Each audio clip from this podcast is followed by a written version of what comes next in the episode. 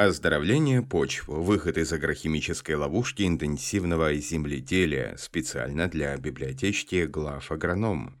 В мае 2021 года в Ставропольском крае России прошла серия зональных научно-практических семинаров в состоянии перспективы освоения биологизированных агротехнологий на Ставрополье, на которых обсуждались перспективы внедрения освоения новых аграрных технологий на юге страны. Участники мероприятия развернули дискуссии по вопросам оптимального соотношения химии и биологии в современном сельхозпроизводстве. Говорили и о том, почему биология биологические препараты до сих пор не заняли достойное место в сельском хозяйстве страны и почему для восстановления деградирующих российских почв необходимо отказаться от привычных агрономических канонов и начать поэтапное внедрение системы адаптивного биологизированного земледелия. Как биологизация земледелия повлияет на повышение доходности аграриев? Какие инновационные подходы и технологии на практике обеспечивают стабильные урожаи и значительное снижение расходов при выращивании основных сельхозкультур, на семинаре рассказал руководитель НПО «Биоцентр», председатель Агрокомитета Национальной технологической палаты России, руководитель управления агротехнологий Главного аграрного промышленного управления, главный агроном Союза казаков-воинов России зарубежья Александр Генрихович Харченко. Минсельхозом России много лет игнорируется необходимость перехода к рентабельному почвосберегающему биологизированному земледелию. В российском законодательстве до сих пор отсутствует современное понятие здоровья и плодородия почвы. В Парижском соглашении по климату стандартом становится регенеративное земледелие, направленное на накопление углерода и оздоровление почвы с целью снижения углеродоемкости продукции. Технологическое отставание грозит России потерей рынка рынков сельхозпродукции. Сейчас главная задача для практиков в том, чтобы в полной мере задействовать для оптимизации сельхозпроизводства бесплатные ресурсы, данные природой, атмосферные осадки, энергию солнца и естественное плодородие, не разрушая его, а восстанавливая в процессе интенсивного сельхозпроизводства. Для этого необходимо отойти от формализованной системы интенсивного земледелия с чрезмерной химизацией, которая начала активно внедряться внедряться в СССР в 60-е годы под названием «зеленой революции» или интенсивной модели растеневодства, стоящей на четырех китах лучший сорт или гибрид, много минеральных удобрений, большой объем химических средств защиты растений и, по возможности, полив. По сей день все обсуждения и дискуссии ученых и практиков в аграрной сфере выстраиваются вокруг проблем, которые порождены этой моделью. Какие новые сорта или гибриды появились в последнее время, сколько в сезоне будут стоить минеральные удобрения, во что выльется использование необходимого спектра химических средств защиты растений, которые постоянно дорожают, на какие дотации от государства можно рассчитывать при организации полива и других мелиоративных работ. Из-за существующего во всем мире хронического отставания роста цен на продукцию растеневодства от роста цен на минеральные удобрения, средства химической защиты растений, ГСМ, все модели интенсивного сельского хозяйства становятся малодоходными или нерентабельными без постоянного увеличения государственных дотаций. Таким образом, мы ограничены четырьмя стенами агротехнологической парадигмы модели интенсивного земледелия – на самом деле решений много, но все они требуют выхода за границы, которые сам себе поставил человек. Оторвавшиеся от практики сельхозначальники, академики знают только готовое решение с помощью четырех стен, но это решение в России не работает, потому что российским аграриям запрещено выходить за границы квадрата своей рентабельности и рассчитывать на помощь государства. Казалось бы, сама ситуация заставляет искать нестандартное решение, однако российские стратегии с насильственным удовольствием заставляют всех продолжать искать черную кошку в темной комнате, прекрасно зная, что ее там нет, то есть искать выход из агрохимической ловушки интенсивного земледелия, не выходя из ловушки. Мотивы такого поведения начальников и академиков, по мнению Александра Харченко, различны. Кто-то зарабатывает на охране интересов производителей минеральных удобрений СССР, кто-то не хочет брать на себя ответственность, кто-то просто ничего не понимает, а кто-то добросовестно следует рекомендациям западных экспертов в процессе гармонизации норм и стандартов в рамках ВТО. Вместо серьезного обсуждения этих проблем и поиска выхода из тупика интенсивного земледелия российским правительством анонсируются меры господдержки органического сельского хозяйства – Говорится о перспективах чрезвычайно высокой доходности в этом сегменте, что на самом деле не соответствует действительности. Органическое сельское хозяйство сегодня чрезвычайно затратно, развивать его рискнет не каждый, окупается но только при очень высоких сбытовых ценах. Показательно, что на прошедшем в июне 2021 года в Швейцарии референдуме по экологическим проблемам населения не поддержало тотальный переход к органическому сельскому хозяйству. Основная причина провала инициативы «Зеленых» – осознанная населением угроза продовольственной безопасности из-за падения урожайности. При этом в Швейцарии около 20% хозяйств органические, и поэтому швейцарцы прекрасно понимают, о чем идет речь, в отличие от россиян. А в России пока расклад такой. 240 тысяч хозяйств продолжают работать в рамках интенсивной модели земледелия, а сертифицированных хозяйств, производящих продукцию по стандартам органик, всего 65 штук. Начинать необходимо не с органического сельского хозяйства, а с внедрения технологий для повсеместного поэтапного оздоровления российских почв в каждом из регионов в рамках массового производства. Наши почвы деградированы. В результате многолетнего внедрения интенсивной технологии земледелия мы имеем в почве плошную подошву, которая не позволяет культурам нормально развиваться, не дает влаге поступать в внешние слои почвы. Из-за этого такой драгоценный бесплатный ресурс ресурс, как атмосферная влага, используется неэффективно. Почва, имеющая природную структуру по определению русского почвоведа Костычева, обладает способностью аккумулировать в слое одного метра всю весеннюю, осеннюю и зимнюю влагу, отчего посевы могут пережить любую летнюю засуху.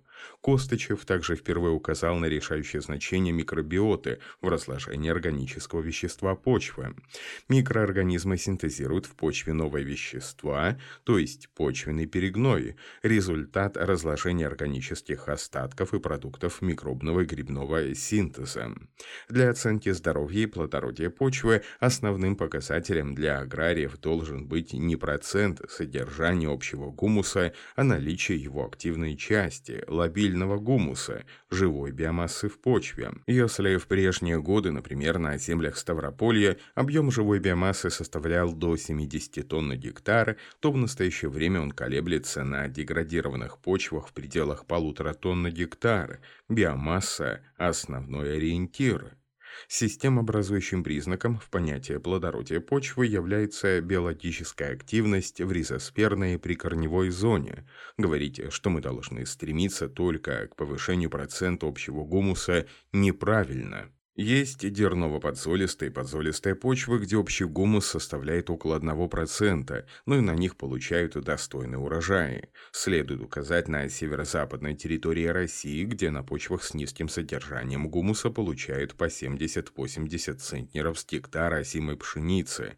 Также можно привести в пример Ирландию, где на почвах с низким процентом общего гумуса получает более 105 центнеров с гектара пшеницы. Гумус не цель, мы должны стремиться к филогенетическому разнообразию в почвах, к формированию активных микробных сообществ, которые обеспечивают естественное природное плодородие. Сегодня на рынке имеются линейки препаратов, которые стимулируют образование в почве сообщества микроорганизмов, корректоров почвенного плодородия, органично взаимодействующих друг с другом и формирующих полноценную питательную среду для растений. Однако приходится констатировать, что биопрепараты, предлагаемые сельхозпроизводителям на российском рынке, радикально различаются. В 1983 году в Японии доктором садоводства Тероу Хига был создан первый сложный коммерческий микробный препарат, представляющий собой восьмивидовой консорциум эффективных микроорганизмов для внесения в почву в целях разуплотнения и повышения биологической активности. Этот препарат успешно использовали в Северной Корее для ликвидации голода и повсеместно применяют сейчас. Сегодня ученые-микробиологи в России создали ряд своих сложных микробных композиций, паразитов, также воспроизвели состав японского препарата, наладили их массовое производство. Современные микробные препараты не просто содержат несколько неконфликтующих между собой микроорганизмов. Это сложные синтрофные ассоциации консорциумы, в которых микробы живут по принципу «один за всех и все за одного». Состав подобных препаратов не может быть заменой всех необходимых для почвы бактерий, но он запускает механизм формирования активной биомассы. Это микробный почвенный десант, захватывающий плацдарм для того, чтобы распитые основные войска здорового микроорганизма микроценоза смогли перегруппироваться и отвоевать почву патогена. Почва утрачивает свое здоровье, когда отдельные микробные группы начинают конкурировать в ней за питание. Это происходит, когда в существующей модели земледелия исчезают органические удобрения. Как только возникает дефицит по питанию, начинается война всех против всех. Мы помещаем семена в почву, в которой возник конфликт из-за питательных веществ и плесневые грибы, которые обладают способностью выживать лучше лучше, чем другие микроорганизмы, тут же начинает паразитировать на растениях, вызывая корневые гнили и листовые болезни. Это сказывается затем на количественных и качественных показателях урожая и его сохранности. В такой ситуации мы оказываемся перед дилеммой. Либо боремся со следствием, болезнями с помощью химии, либо восстанавливаем здоровье почвы. Здоровье почвы – это новый термин, введенный в науку и мировую сельхозпрактику более 20 лет назад, позволил понять, в какую сторону двигаться в растениеводстве. Он дал толчок развитию новых биологизированных технологий, вывел страны, внедряющие методы оздоровления почв в ведущие экспортеры продовольствия. Однако российскими почвоведами этот термин ни в науке, ни в сельхозпрактике не поддерживается, а технологии, восстанавливающие здоровье почвы, целенаправленно и массово в отечественном земледелии не внедряются. Сегодня мы уже имеем отработанную для разных почвенно-климатических условий технологию коррекции микробных ценозов для восстановления здоровья почвы. Один из важнейших этапов данной технологии – работа с пашнивными остатками. Кого и как можно поселить в почву или как из соломы сделать микробное удобрение, восстанавливающее почву, данные темы детально обсуждались на семинарах ученых. Этот агроприем принесет удовлетворительный результат, если оперировать при обработке соломы перед заделкой в почву не отдельными штаммами, а целым комплексом активных микроорганизмов.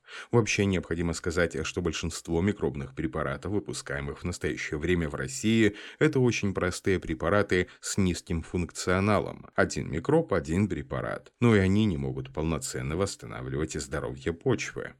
Работа по оздоровлению почвы должна строиться на системном подходе по этапам биологизации. В процессе биологизации земледелия можно выделить три уровня развития, на каждом из которых решаются разные по сложности задачи. Первое – уровень применения биометода. Второе – уровень биоконтроля. Третье – уровень внедрения технологий создания устойчивых биоцинозов. Основная задача первого уровня биометода – замена части химических препаратов биологическими. При этом следует помнить, что никакой биопрепарат, особенно моноштаммовый, если применять его отдельно, не может быть лучше, чем умело подобранный для борьбы с определенным заболеванием химический препарат. Уровень биоконтроля предполагает совместное широкое применение химических и сложных многовидовых биологических препаратов. Химии убирается основная проблема, а на зачищенной от патогена территории начинают работать бактерии, активированные биопрепаратами. Основная задача на втором уровне – создание живой защитной оболочки на корнях, чтобы воспрепятствовать проникновению в них патогенных микроорганизмов и формирование пространства, где симбиотические микроорганизмы растения кормят и поддерживают друг друга. На первом уровне возможная прибавка урожая составляет 5-15%, на втором уровне прибавка более существенная – 40-250%. При биоконтроле применяем сложные микробные композиты, потому что микробы микробы из простых моноштаммовых препаратов, внесенные в почву по отдельности, как правило, не приживаются в ней за очень сильной конкуренции. Технология создания устойчивых биоцинозов позволяет получать урожай зерна свыше 100 центнеров с гектара.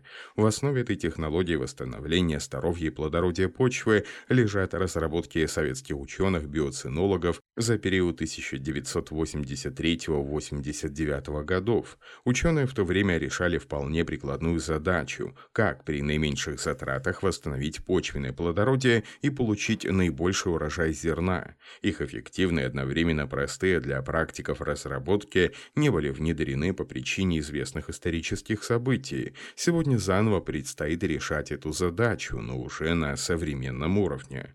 Говоря об экономике сельхозпроизводства, следует напомнить, что в сельском хозяйстве есть два источника ресурсов – природный и человеческий.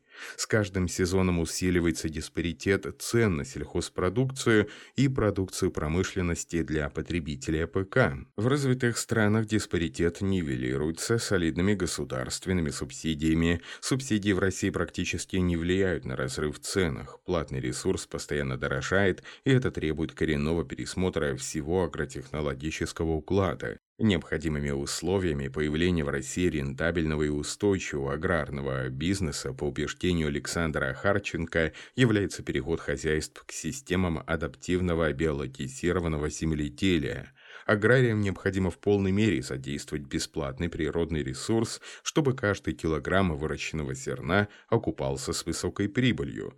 В условиях, когда севообороты в России сменились коммерческим плодосменом, нужны действенные приемы, которые способны компенсировать ущерб, наносимый почвам. Призывами аграрной науки вернуться к технологиям 80-х годов решить задачу не получится по причине их утопичности. Слишком много изменилось. Один из путей восстановления плодородия в условиях, когда отсутствует севооборот с многолетними травами, это обработка пожнивных остатков препаратами с особыми микробными составами. Чтобы вернуть в сельхозпроизводство агробиологическое направление, которое было утрачено с наступлением эры химизации, и обогатить его теми знаниями и технологиями, которыми мы располагаем на сегодняшний день. Нужно отказаться от мифа, что чем больше вносим в почву минеральных удобрений, тем больше повышается плодородие. Минеральные удобрения способны повысить урожайность, повлиять на продуктивность культуры, но они никак не способствуют повышению плодородия почв. В этом вопросе повсеместно наблюдается путаница и подмена понятий. Ученые-агрохимики советуют вносить много дорогостоящих минеральных удобрений, не соотнося свои советы с современными экономическими реалиями. Это мешает внедрению в сельском хозяйстве недорогих, правильных агротехнологий. Специалисты НПО «Биоцентр» рекомендуют самый эффективный метод применения азотных удобрений, метод некорневых подкормок мелкой капли по листу в вечернее и ночное время, обеспечивающий максимальное усвоение растениями питательных веществ удобрения. При правильных дозировках, работая касс или карбамидом с добавками калия, фосфора и микроэлементов, аграрии повышают КПД удобрений в несколько раз. Эффект становится еще выше, когда перед посевом при протравливании на семена наносится фосфорное удобрение. Этими технологиями уже более 10 лет успешно пользуются российские аграрии. При минимуме затрат они получают максимальный урожай. Себестоимость в результате более высокой отдачи от применения удобрений составляет 2-2,5 рубля общих затрат на 1 килограмм зерна, тогда как в среднем по российским регионам она составляет около 7-8 рублей на килограмм. Кроме того, существуют препараты, усиливающие действие минеральных удобрений, вносимых по листу. Допускается использование таких препаратов совместно с определенными гербицидами и фунгицидами. Три этапа работы с биопрепаратами. Работа со стерневыми остатками, обработка семян, химия плюс биология, работа по вегетации, баковые смеси.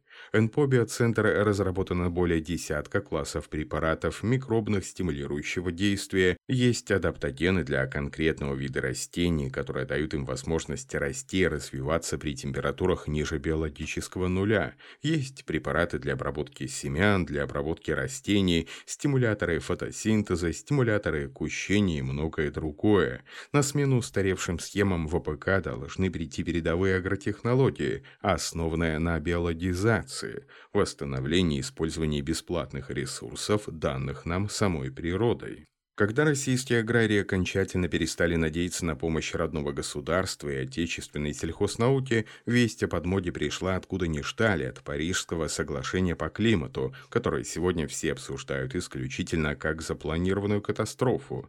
Евросоюз собирается обложить Россию зеленой данью, так как при производстве российских товаров выбрасывается в атмосферу слишком много парниковых газов. Поэтому с 2023 года ЕС планирует ввести против российского экспорта углеродные заградительные пошлины.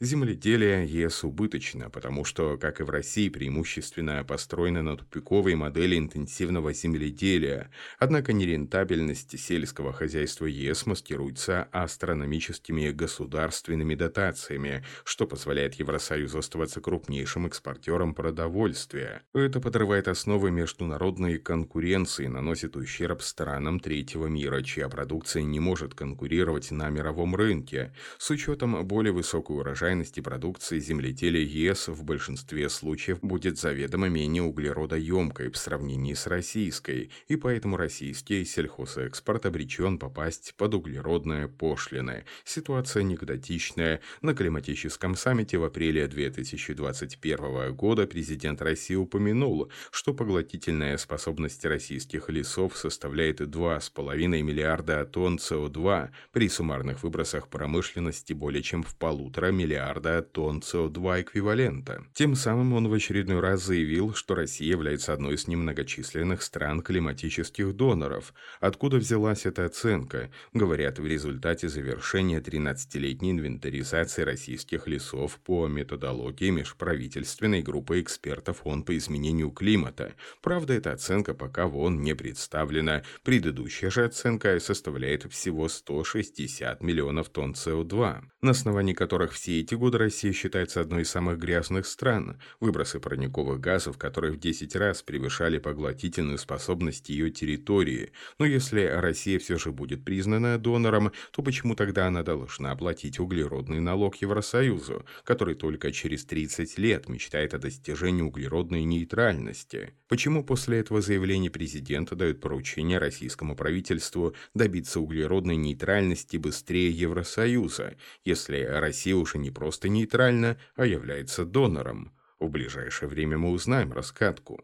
Пока же мы видим, что российская власть без изменений приняла раскритикованный закон о регулировании выбросов парниковых газов, из чего следует, что она последовательно отказывается от самостоятельной климатической политики и собирается продолжить играть в азартные климатические игры по правилам Запада. В этих играх важно то, что в рамках Парижского соглашения активно развивается регенеративное земледелие, задачей которого является накопление углерода в почве. Дело оказалось стало столь доходным, что сегодня в США уже появились фермы, которые ничего не выращивают, а зарабатывают исключительно продажей квот на выбросы парниковых газов. Евросоюз, претендующий на зеленое климатическое лидерство с 2018 года, вынужден активно осваивать регенеративное земледелие, потому что достаточно много стран, которые в освоении почвосберегающих технологий ушли далеко вперед, и с их продукцией по углеродоемкости ЕС конкурировать не может. В отношении России западные эксперты считают, что главным источником выбросов парниковых газов российской экономики